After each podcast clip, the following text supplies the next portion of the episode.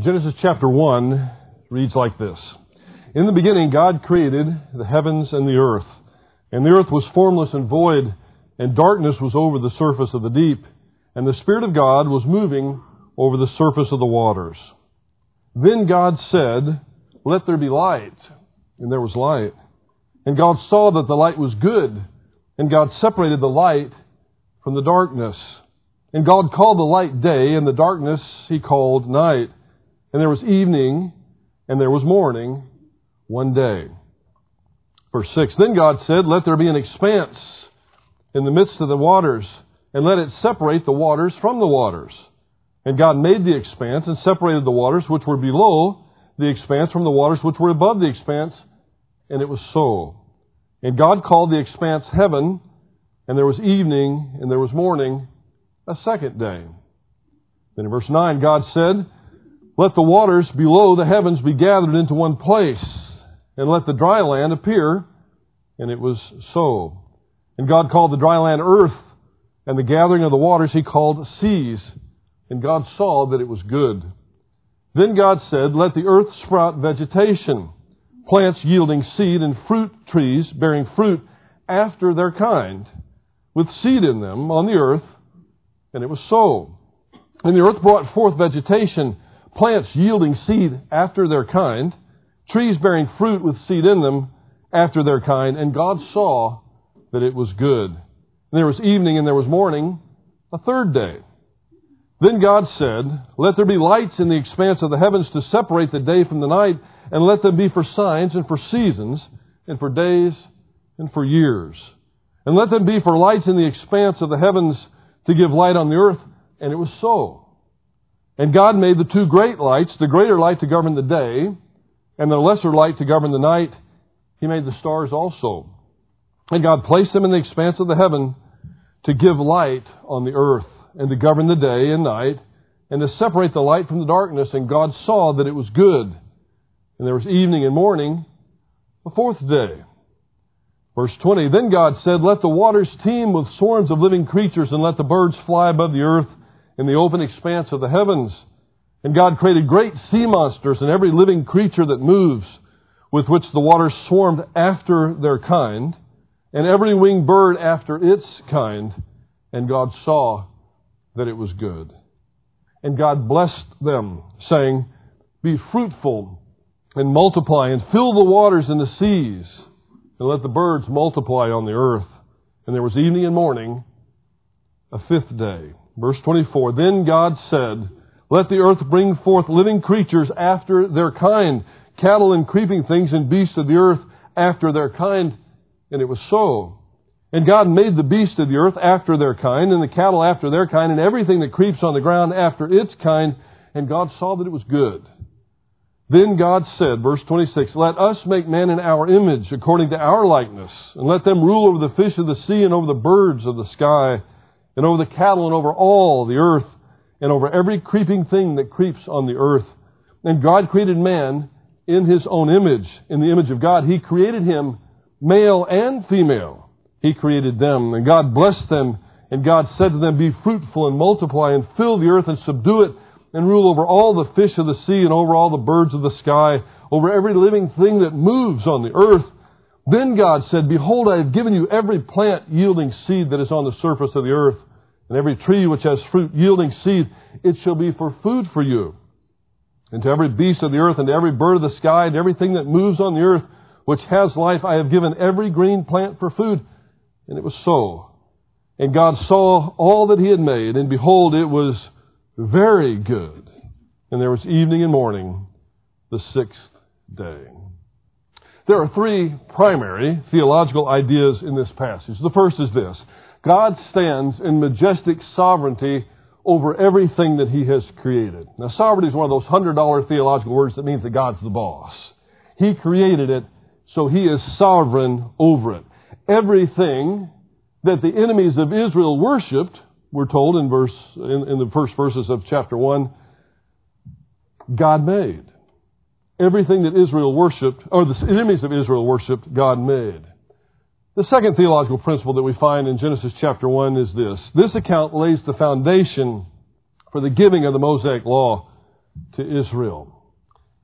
Since Yahweh, the God of Israel, existed prior to all of creation, how foolish it would be to have other gods, little g gods, before him.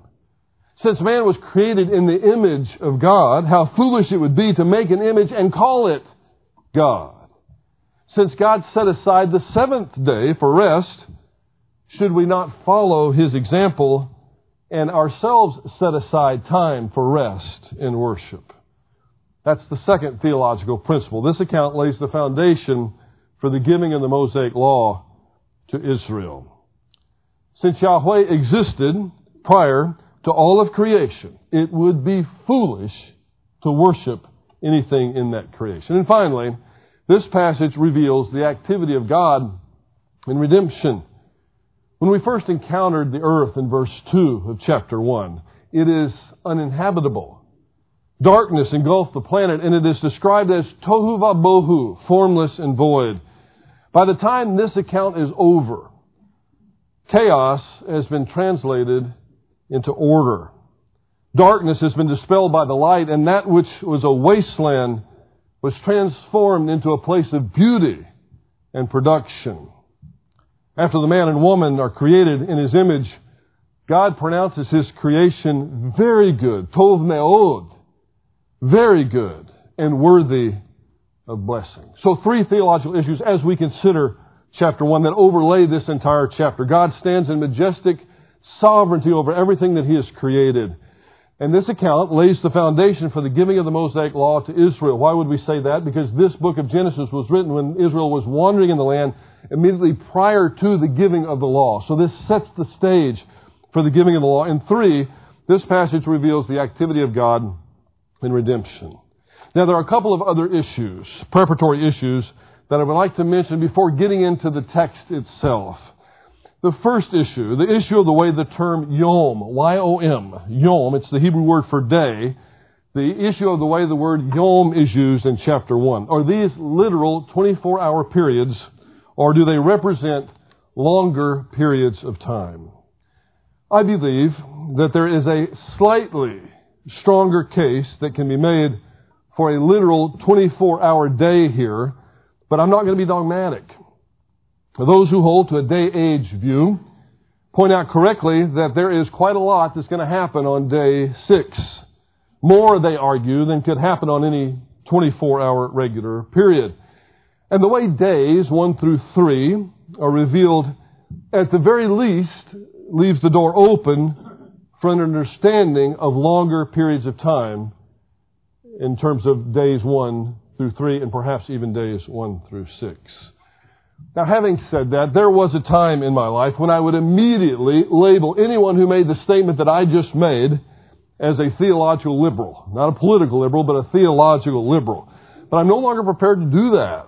Conservative scholarship, conservative scholarship is found in both camps.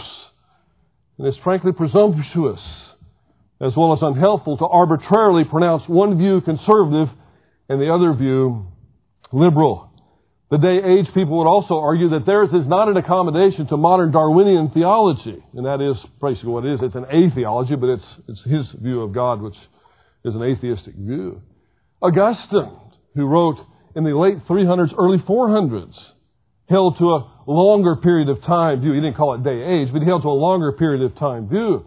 So there are many fine people that have held over history and hold currently to a longer period of time view for the, for the days in Genesis. It doesn't make them theologically liberal. Please. We don't want to show our ignorance there. Conservative evangelical Hebrew scholars, conservative evangelical Hebrew scholars like Walter Kaiser and our own Ron Allen. I would call Ron Allen our own. He's told me personally if he lived in Houston, this is the church he would attend. I'm very flattered by that, frankly. I'm very flattered by that. But they are conservative evangelical scholars, and they hold to a longer period of time view. And that's okay. Allen Ross, for example, though, and Eugene Merrill, also conservative evangelical Hebrew scholars who are well respected, hold to a literal 24 hour day view. All four of these men are as conservative as you get theologically. So it's not an issue of conservative or liberal when it comes to these theological issues. Now, having said all that as well, let me give you three, right, three reasons why I still lean toward a 24-hour view, while greatly respecting the exegetical abilities of men like Ron Allen and Walter Kaiser. Now, let me tell you a little bit secret because I don't think Dr. Allen will ever hear this tape or watch it on video. He was supposed to be here a couple of weeks ago. Now, I'm, I'm normally not intimidated, but but I am I am uh, a little frightened by Ron when you disagree with him, especially when you're one of his students and disagree with him. He, he doesn't typically take that well, and I understand why you wouldn't, Dr. Allen, if you are listening to this in some time in the future. but I had to come down somewhere. so, so this is the reason. This is the reason why I lean toward 24 hour time, uh, 24 hour time period. Elsewhere in the scriptures, when the term yom, Y-O-M, the word for day, elsewhere when that is used with a number, day one, day two, etc., it indicates a 24 hour period. That's the typical way it's used grammatically. Second, the Decalogue, or the Ten Commandments, if you prefer, bases its teaching of the Sabbath observance on six days of creation and one day of rest. You have a week, six days in that week, and then one day of rest.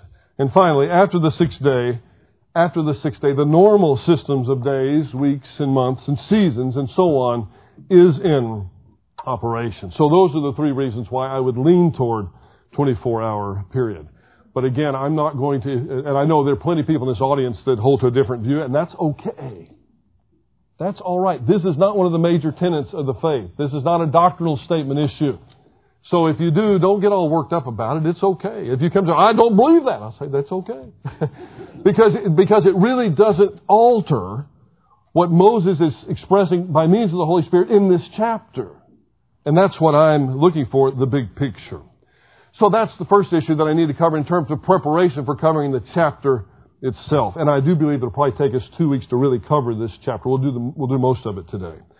The second issue is a bigger one, and that is the issue of Darwinian evolution, or also known as macroevolution, as a possible mechanism for how life came to be on planet Earth. Let me again remind you that Charles Darwin, who has become the patron saint of atheism, published on November 24, 1859, his book, which was originally entitled On the Origin of the Species by Means of Natural Selection, or, subtitled, The Preservation of Favored Races in the Struggle for Life. In case you're wondering, the Darwinian view is that the northern European races are the favored races. Now, this is not something they're going to teach in biology class in high school or college. You're going to stay away from this one. But this is the reality behind the myth that is often taught in biology class. They, Darwin viewed, and Darwinists since then that will admit it, view the northern European races as the favored races. And it is beyond my ability to comprehend why anyone who is not of northern European heritage would be a Darwinist. It is beyond my ability to comprehend why anyone would do that, knowing the background. They, the Darwinists would believe that anyone in that category is an inferior human being. This passage, our passage today, is going to tell us that everyone was created, man and woman, both in the image of God. It's offensive to the maximum. Offensive. That's why it's not taught. I wish some journalists had the guts, the guts to ask Richard Dawson, Dawkins, it may as well be Richard Dawson the way you think sometimes, but Richard Dawkins of Oxford, what his view is on the favored races. I don't hear anybody asking him that question. I doubt Dawkins, for all of his bravado about Darwin making it possible to be an intellectually fulfilled atheist, would have the courage to answer that question honestly. Darwinism is about as racist as you could possibly get, and racism is ugly. To think less of somebody simply because of their race is ugly. It is non Christian and it is sinful. Darwinism, by definition, is sinful. I had promised myself I wasn't going to get worked up there because I got stuff to work, get worked up for later. I got to save my energy here. But I didn't put the note there, so I didn't. I passed it by. But in any case, in any case, Darwin did not pretend to have a competent view on how life came to be in the first place. Darwin's work was on the origin of the species, not the origin of life. He, he, he, wanted, he wanted to know how one species became distinct from another species. The Darwinian view, the view that he proposed, is, is rather embarrassing, actually. His view was of, of a primordial, prehistoric primordial soup I'm not joking. This is, this is the truth. A, a prehistoric primordial soup with just the right elements existing for some reason. They don't ever say how it got there. But a pre-existing primordial soup with all the right elements, the carbon and the ni- nitrogen and, and the other things that are necessary for human life, existing, and then a bolt of lightning or series of bolts of lightning hitting in exactly the right sequence that began life existing. Now, when that's in a movie called Frankenstein, we realize it's fiction. But we look in science class and we say, oh, it must be true. Think about it for a minute. And don't be buffaloed by these fellows just because of a series of letters after their name. It just doesn't do it for me. I don't know about you. I didn't even like Frankenstein as a movie. Kind of freaked me out a little bit. But that, it's a prehistoric Frankenstein kind of thing. It's actually not very intellectually fulfilling for most Darwinists either. So that's why they punted on that idea. Uh, and that's why some, with a straight face, mind you, with a straight face, when you say, well, how did that primordial soup get there? That's one thing you hadn't answered for me yet. You know what, what they say with a straight face now? Many of them. Life probably didn't originate on Earth. Okay? Life probably originated on another planet and that life was sent here. I'm not joking. That life was sent here on some sort of meteor. The meteor landed on Earth, and then that meteor had all the elements. All they've done is punted to another part of the universe. It's embarrassing when you hide all the attendant problems with Darwinistic evolution behind the mist of a measureless past. It just doesn't make a lot of sense. My undergraduate work was primarily in the area of biology. In the spring of 1975, I took a course at Southwestern Louisiana University. I think it's called University of Louisiana Lafayette now. But at the time I attended, it was Southwestern Louisiana University, and the course was called Comparative Vertebrate Anatomy. And those of you who are doctors in the room uh, took that course as well, I'm sure. Anyone who's been in a pre-med, pre-dentistry, pre-chiropractic kind of program has taken that course, Comparative Vertebrate Anatomy. The course was taught by a man who I will say it now because he doesn't have the power of the grade over me anymore, was a pompous atheist. And the course was in essence a course in Darwinian evolution. I'll never forget the first day of the lecture. I walked in and I I think I was 19 or 20 years old, and, and I needed this course desperately. I had heard how difficult it was. It didn't have to be difficult in hindsight, but some professors make certain courses difficult to make themselves feel better, I think. You know, that's just how it works out sometimes. So I remember the first day of the course, and I was sitting there, I remember sitting fairly near the back, like most of you like to do. I, I sat fairly near the back, so I, I'm with you on that. Uh, and I never forget the way he started off the class. He it was of course in comparative vertebrate anatomy. Remember that? And uh, so he starts off the class by saying this. He said, listen, fellas and girls, Darwinian evolution is a fact. It's not a theory. It's a fact. And if you'll give me time over the course of this semester and listen objectively to me, I will prove to you over the course of the next 15 weeks that, that macroevolution or Darwinian evolution is a fact. So now my world's just blown there. I'm thinking, wow, that's not, that wasn't part of my belief system. I was a Christian. I've been a Christian since I was seven years old. So I've been a Christian for quite a long time, raised in a Christian home, had a decent theological background.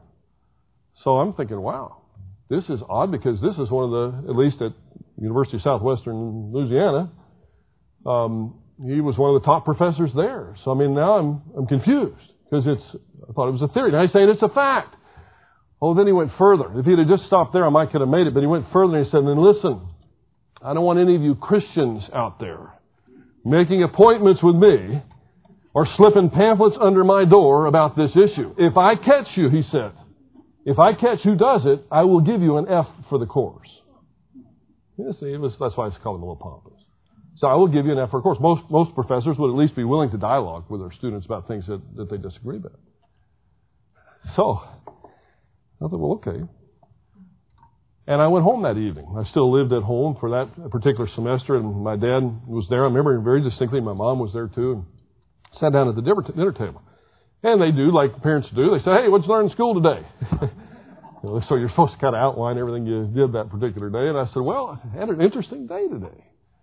I said, "The the teacher in compare the professor in comparative vertebrate anatomy said that the Darwinian evolution was a fact; it wasn't a theory." I said, "Do tell." Is that what he said? I said, "Yeah, that's true." I said well, Dad, did you ever think about it? Maybe that's the way God created the earth. I'm not saying God didn't create the earth that way. I'm saying maybe, maybe that's the way God created the earth. Now, I just exposed something to you that, that is the truth. I bought it. Because he was a professor. He had the PhD after his name. He's told me that Darwinian evolution was a fact. It wasn't a theory. Between the time I left that class and the time I got home, I started rationalizing how it could be true. And I thought, well, I'd heard of this, uh, this uh, theistic evolution idea. So, well, maybe that's the way God created the heavens and the earth. So I said, Dad, maybe that's the way God created the heavens and the earth. Dad's an engineer. He's been retired for a long time, mechanical engineer, so he thinks like an engineer. He said, really? And I said, uh, yeah. And he said, if I give him time, uh, if I'm objective, he'll prove it to me over the course of the semester. And that's okay.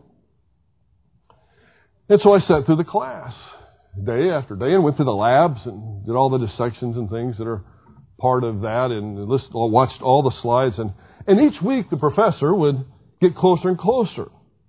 I don't remember if it was on week 14, it had to be on week 13 or 14 because week 15 was the final. But when he, when he approached that day, he finally, after going through all the, the, uh, the theory of Darwinianism, after going through all that, he he made this incredible pronouncement. This, is, this so impacted me that I'll never forget it. He made the incredible pronouncement that on the following lecture, make sure you're here, you're here, especially you Christians. Did his nose like that. Especially you Christians, make sure you're here because I'm going to give you the indisputable proof of Darwinian macroevolution. Make sure you're here next week. So I had breakfast with Dad that day, and, and Dad said, uh, "How's it going? What's going on?" I said, "Well, you're going to get the proof today." and he said, "Good. Well, I'll be home tonight. Why don't you? Uh, why don't you? Uh, we'll discuss it when we get home." I said, "Okay, I'll do that. I'm ready." Now you got to understand. Uh, one more time, I bought it. I was not listening as a skeptic. I was listening, wanting to get the information. I, I, was, I and I'm embarrassed to say this. But I assumed the professor was right. And the reason I tell you that is because I wasn't listening as some Christian skeptic wanting, not wanting to hear anything. Uh, this is an embarrassing moment for me, but that's the truth. I listened to, to get it right. So I went to school, sat in the class with great anticipation. I was a little nervous too because I thought over the course of the semester he really hadn't proved anything to me. You know, I was a little nervous because it wasn't going that way, but he said he had the indisputable proof that lecture, so I sat down in the class and he said, Here it is. And I'll never forget this to the day I die, at least if I don't get Alzheimer's or something. he puts this picture on the screen of a sea turtle. I'm, I'm thinking the same way, I feel the same way I did back then. I'm thinking, okay, all right. And then I'm, I'm, not really sure what he said after that because it was all kind of a blur, but it, it was something about an experiment that had been done getting sea turtles on separate islands. One of the groups of sea turtles had thicker necks than the other sea turtles because they had a different physical environment that they were living in. And as an 8, 19, 20 year old who had bought into it, I was nauseous because I knew I had to go home and tell dad what the proof was.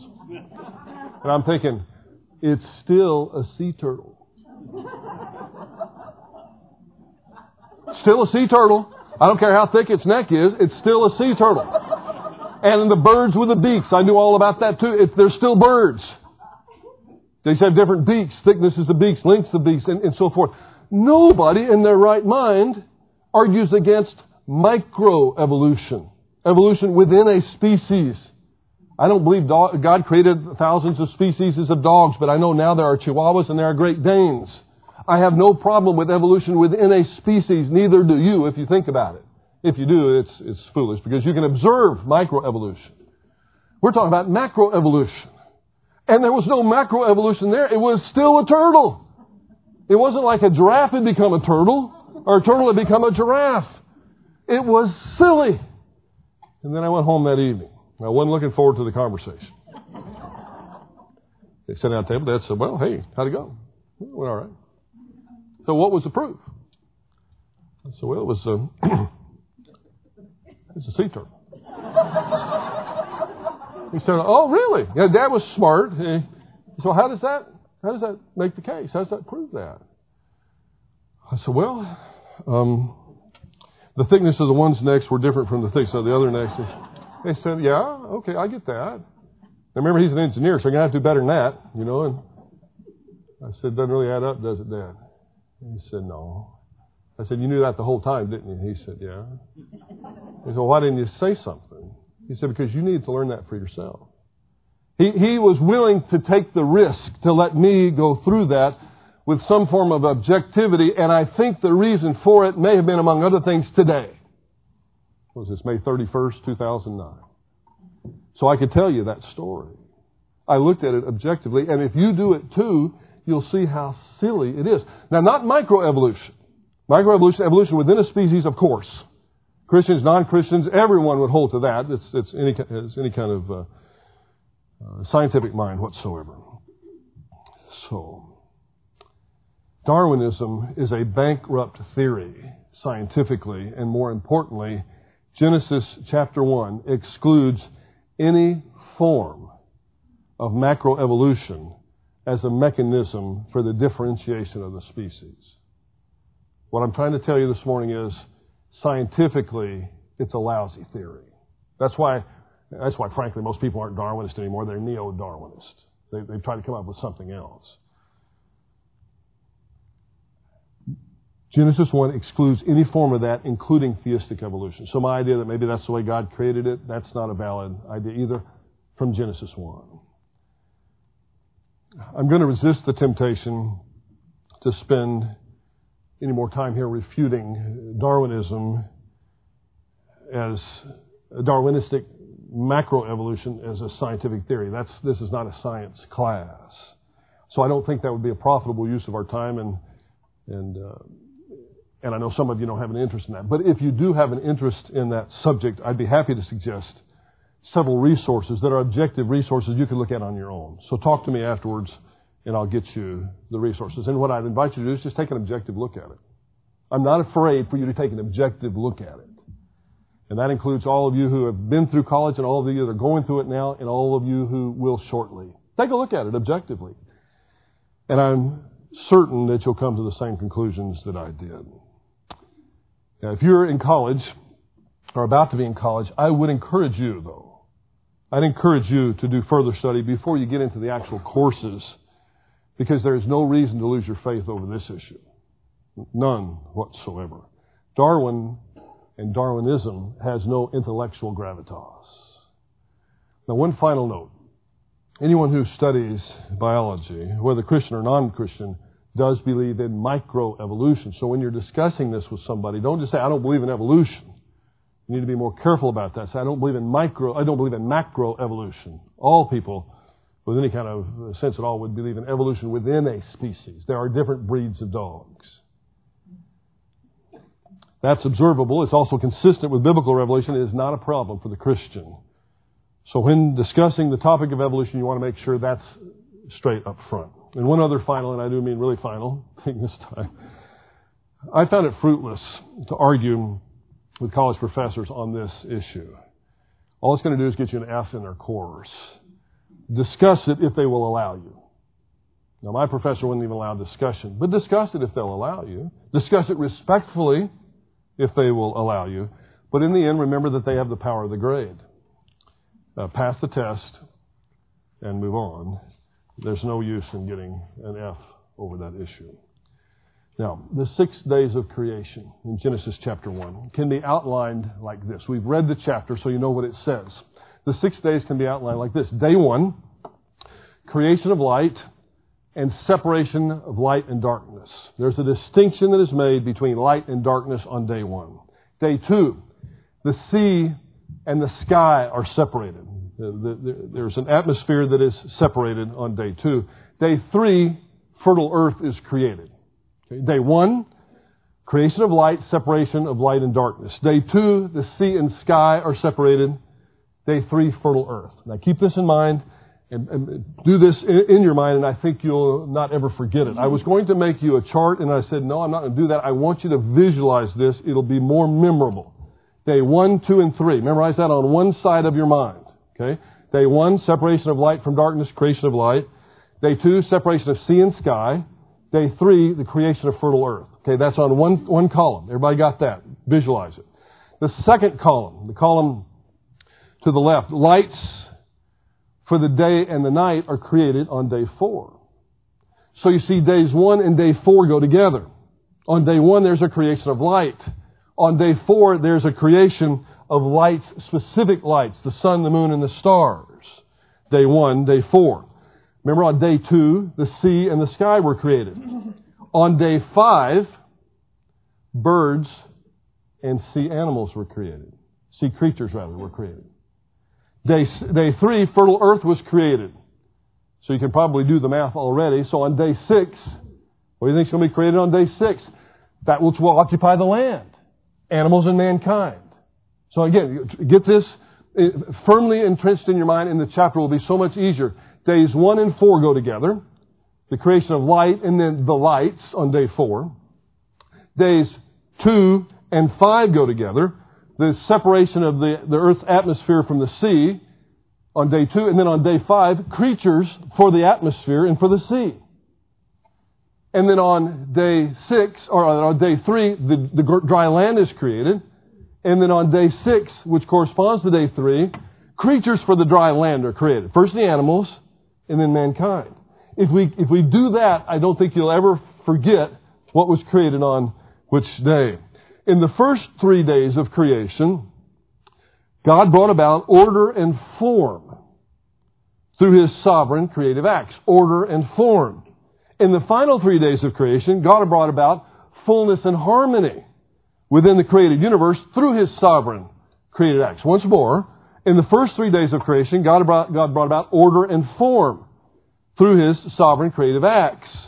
In the final three days of creation, God brought about fullness and harmony within the created universe through His sovereign created acts. Now, let's unpack just briefly these days one more time in those couplets. Days one, day one, and day four. Days one and four. It is revealed from the beginning that God created this earth and all of creation by the word of His mouth. It's no surprise that John chapter 1 verse 1 calls Jesus Christ the Word of God. As to the agent of the Trinity specifically involved in creation, the Apostle John, the Apostle Paul, the author of Hebrews, all tell us that it was Jesus Christ. It was the second person of the Trinity that was the agent of the Trinity specifically tasked with creation. However, Genesis, we've already seen it in Genesis 1 2, also implies that the Holy Spirit was involved in the event as well. Remember in Genesis chapter 1 verse 2, the Spirit of God was moving over the surface of the water or was hovering over the surface of the water. At the outset, the world is engulfed in darkness. God speaks and light shines. As to the physical source of this light, which has been a source of consternation for many, the scriptures don't tell us. It doesn't tell us what the physical source of the light was. There is no revelation about that. But on day one, light and darkness were separated. On day four, God will create the sun, moon, and the stars. Or at least, if not create them, He'll turn them on. He'll turn the light switch on, and they will come on. And there is significance to this because in pagan mythology, the sun, moon, and stars were all worshipped. But days one and four teach us that even though the Egyptians worshipped a sun god, remember the Egyptians were the, were the powerful people to the, to the rear of the Israelites at this time. That's who they had just escaped from. The Egyptians worshipped a sun god. But Moses, through the Holy Spirit, is telling the Israelites, you worship the God who created the sun. Do you see that? That's the significance here. You worship the God who created that which the Egyptians, who you're so afraid of, worshipped. That's days one and four. Now, day, days two and five. On day two, God sovereignly creates a division for the waters. Now, do you see already how there's a separation here? There's a separation of light from darkness. There's going to be a separation of the waters. Remember I told you before that this is, this is part of the foundation for the giving of the Mosaic Law? Because there's going to be a separation in the Mosaic Law. There's going to be a separation of this kind of food which is clean, that kind of food is unclean. These are activities you can do, these are activities you can't do. This is setting the groundwork for that. So on day two, God sovereignly creates a division for the waters. He creates the atmosphere to separate the waters below from the waters above. It's possible. Now, we don't know because, again, there's not enough revelation, but it's possible that before day two, the atmosphere may have been like some sort of extremely dense fog. So dense that there was no visibility and, and very little light that could get through it. So on day two, the, the seas are created in the atmosphere above. And then now remember on day five, think in your mind, don't say it out loud, it would be add to too much confusion. If the sea and the sky is created on day two, then what's created on day five? Creatures for the sea and the sky. And so that's what we have. So on day five, he creates life for the sea and the sky. Both the sea creatures and birds of the air were created and multiply after their own kind. After their own kind. This excludes the possibility of macroevolution. Now, the, the, the Hebrew term for kind is min, M-I-N. This doesn't specifically mean species. It would go too far to call that word a, an ancient Hebrew word for species. But what we're seeing already is there's a separation. There are categories. And God says, okay, this is light, and light is not darkness. This is the sea, and the sea is not the sky. And now, now He creates the animals of the sea after their own kind on day five. So there's a separation between the animals of the sea and the land animals. Genesis 1, you can twist it any way you want to. It doesn't allow for theistic evolution. Certainly not atheistic, but it does allow for theistic evolution. You know what theistic evolution is? It means that it's someone who holds to evolution but thinks that maybe God created things that way. It, this phrase, after their own kind, seems to take that away as a possibility. God makes boundaries and sets limits for the self-perpetuation of His creation. He set the boundaries. He set the limits. Interestingly, though, the Canaanites, the land to which the Israelites were about to enter, worshipped and feared the great sea creatures. The land of Canaan bordered the sea. They feared and worshipped these great sea creatures. Now, what is Moses, through the Holy Spirit, telling the Israelites as they're out in the wilderness as he writes this? The Israelites worshiped the God who had created the great creatures of the sea and the birds of the air. Some ancient cultures worshiped the eagle. How silly that is. Moses is telling the Israelites how silly it is to worship an eagle. God, Yahweh, created that eagle. Your job is to get right with God. To get right with Yahweh, everything else is going to work out. Those are days 2 and 5. And finally, days 3 and 6. On day 3, God caused dry land to appear and the earth to flourish with the growth of vegetation. That growth of vegetation is also after its own kind. And doesn't that make sense? Because the Israelites could observe that, couldn't they? They, they were in Egypt. A lot of wheat grew in Egypt. They could see that you plant wheat and it grows wheat. You plant a wheat seed, it grows wheat. You don't plant a wheat seed and grow an apple tree. It doesn't work that way. So even in that, even in the plant kingdom, they saw there were these divisions, these categories. And so it's, it's part of their mindset to begin with. But on day five, he creates earth and then causes it to flourish with the growth of vegetation. So he had set boundaries on the seas, demonstrating his sovereign control over them. He makes dry land, and now he's going to set boundaries within that which he created on the dry land. Again, do you see how this is preparation for the Mosaic Law? Because God's going to do something. I'm going to set a boundary on marriage, for example. There's a lot of males out there and there's a lot of females out there. But there's a boundary on this idea, and I'm going to create sexual activity. God will do it a little bit later. He's the one that created it. And it's wonderful and it's good and it's beautiful as long as, as long as it functions within the, the boundaries. That's right. And He's setting the stage for it right here. Everything has its boundaries. And as long as it's within the boundaries, it's wonderful and good. You get that outside the boundaries, and that which was created and designed to be wonderful and good becomes ugly and sinful. You see how it works? Okay. The Canaanites worshipped Prince Yam, Y-A-M, Yam perhaps, which is the deification of the ocean itself. So the, the Israelites created the God who, the Israelites worshiped the God who created the oceans and set their boundaries. As to the issue of fertile land, the Canaanites worshiped the god Baal, B-A-A-L. You may have pronounced it Baal at some point, but, but technically Baal, who among other things, in the minds of the Canaanites, would cause the land to be fertile. They, you need to see this from the, the perspective of the Israelites. They're about to go into the land. They worship this god Baal. And there's many, there are many different Baals, but this is the Baal of the Canaanites. The Baal of the Canaanites caused the land to be fertile. At the end of each year, according to Canaanite myth, Baal would die, which explained in their minds why vegetation died every year in the wintertime. Actually, Baal was said to be captured by the god Mot, M-O-T, who's the god of death, and carried away to an area under the sea, which was controlled by this Prince Yam we talked about a minute ago. It gets a little complicated, but this is the world that the Israelites lived in. But each spring, Baal was rescued by Anat, which was Baal's girlfriend, who defeated Prince Yam in a bloody battle. Since there's no Canaanites around to get mad at me now, I'll go ahead and make fun of their religion.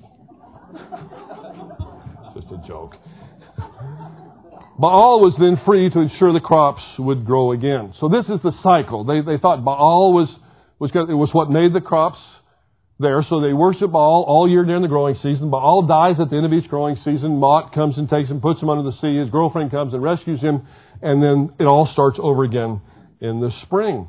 Now, the Canaanites, I'm not going to go into this in any depth, but the Canaanites set out, helped, felt like they could help out in this process by engaging in, in perverse acts of fertility, which I'm not going to go into here. Sadly, sadly, later in their history, the Israelites won't learn the lesson. And they will participate in these same perverse acts of sexual uh, perversion outside the boundaries that God set up. And they actually went so far as to practice child sacrifice in the days just prior to the Babylonian captivity. So they, they didn't learn the lesson from Genesis 1.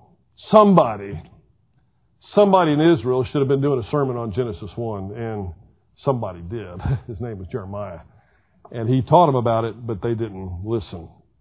If they would have understood Genesis 1, that Yahweh was responsible for the creation of the dry land in, its first, in the first place, and this fertility, not Baal, but Yahweh, and they had followed him in obedience within those boundaries that he had set up on a variety of things, rather than engaging in this perversion of sexual activity and the abomination of child sacrifice, if they would have understood that, they probably would have never gone into the Babylonian captivity, if they would have understood and obeyed.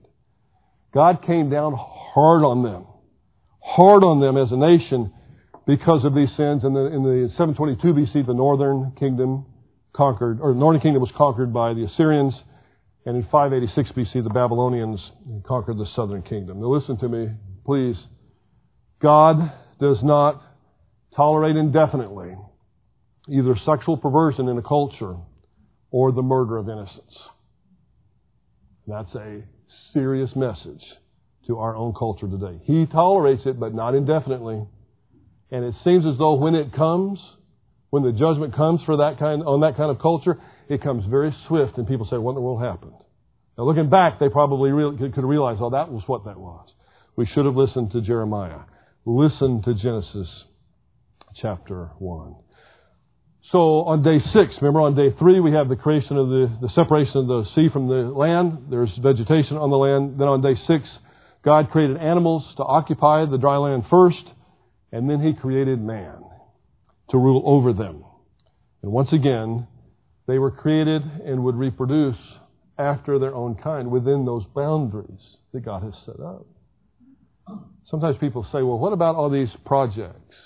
You know, cloning and and, uh, in, in scientific projects that, that, are, that are designed to recreate what God has done. I don't think they're going to happen. God has set boundaries. They, and, and, scientists can go right up to the edge, but it's my view that they're not going to be able to do it. God is the only one that can actually create life in that sense. And He set boundaries on it.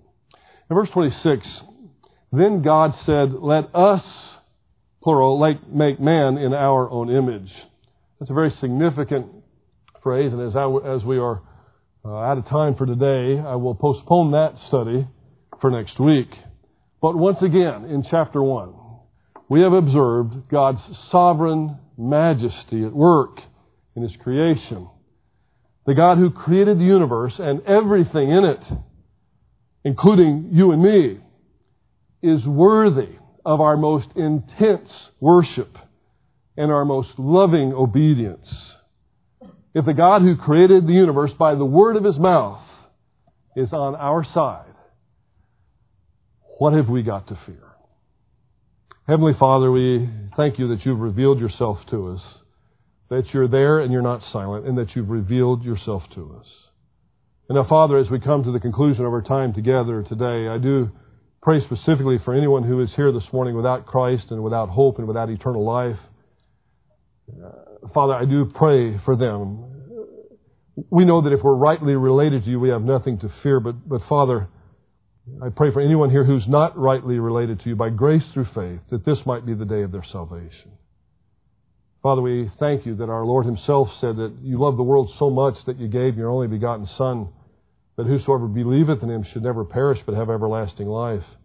Father, through your Holy Spirit, I pray that if there's anyone here who has never personally trusted Jesus Christ to forgive their sins and to grant them eternal life, would come to the realization that they need a Savior today, would understand that your Son, Jesus Christ, was who He said He was, that He died for their sins and He rose again on the third day, and that their responsibility is to exercise faith. No works, just faith, Father. Help them to understand that. For those of us who have, by grace through faith, accepted that free gift through no merit of our own, Father, help us to understand the responsibility that we have to live within the boundaries that you have set up. Help us to know that the happiness will not be found outside those boundaries. And that if you are for us, Father, who can possibly be against us? Help us to understand these things in Jesus' name. Amen.